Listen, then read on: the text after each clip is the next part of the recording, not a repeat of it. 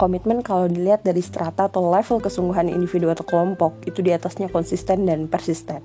Komitmen juga berjangka, pendek, menengah, panjang, bahkan selamanya. Sekarang pertanyaannya untuk para social enterprise seperti Gastro Tourism Academy misalnya, bagaimana memonitoring dan evaluasi sebuah komitmen. Kami belajar dari hasil pelatihan tentang kepemimpinan. Kalau mau nyoba juga udah banyak sih pelatihan kayak gini, ya disesuaikan aja dengan kebutuhan, bahkan yang gratisan juga banyak karena kebetulan foundernya perempuan dan women leadership ini dibekali multiple basic leadership. Salah satunya adalah komitmen, tapi mengarah pada komitmen kelompok atau social enterprise itu sendiri.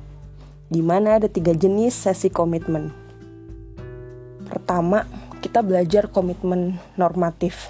Ini adalah tingkat paling tinggi di mana komitmen dasar kayak kami bidangnya gastronomi dan pariwisata dan ditantang bertahan dalam situasi apa pun. Dan tahun depan yaitu tahun 2022 uh, eh, sudah 11 tahun bertahan dengan kata kunci gastronomi. Untuk komitmen normatif pariwisata semenjak pandemi ya belum terlihat jelas trafiknya karena fluktuatif ya situasinya.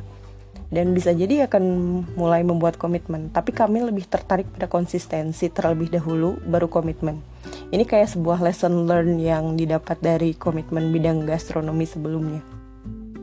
Terus yang kedua, ada komitmen menengah. Ada komitmen lanjut. Itu sebutannya ya kalau di kelompok usahawan itu sustainable commitment lah atau continuance commitment. Di mana tuntutannya adalah bertahan atau berganti.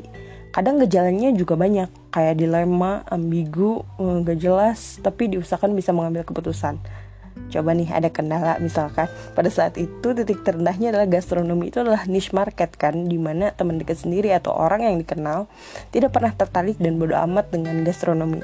Nah coba mau pilih yang mana? Pada kasusnya kan seperti itu. Bertahan istirahat atau berganti?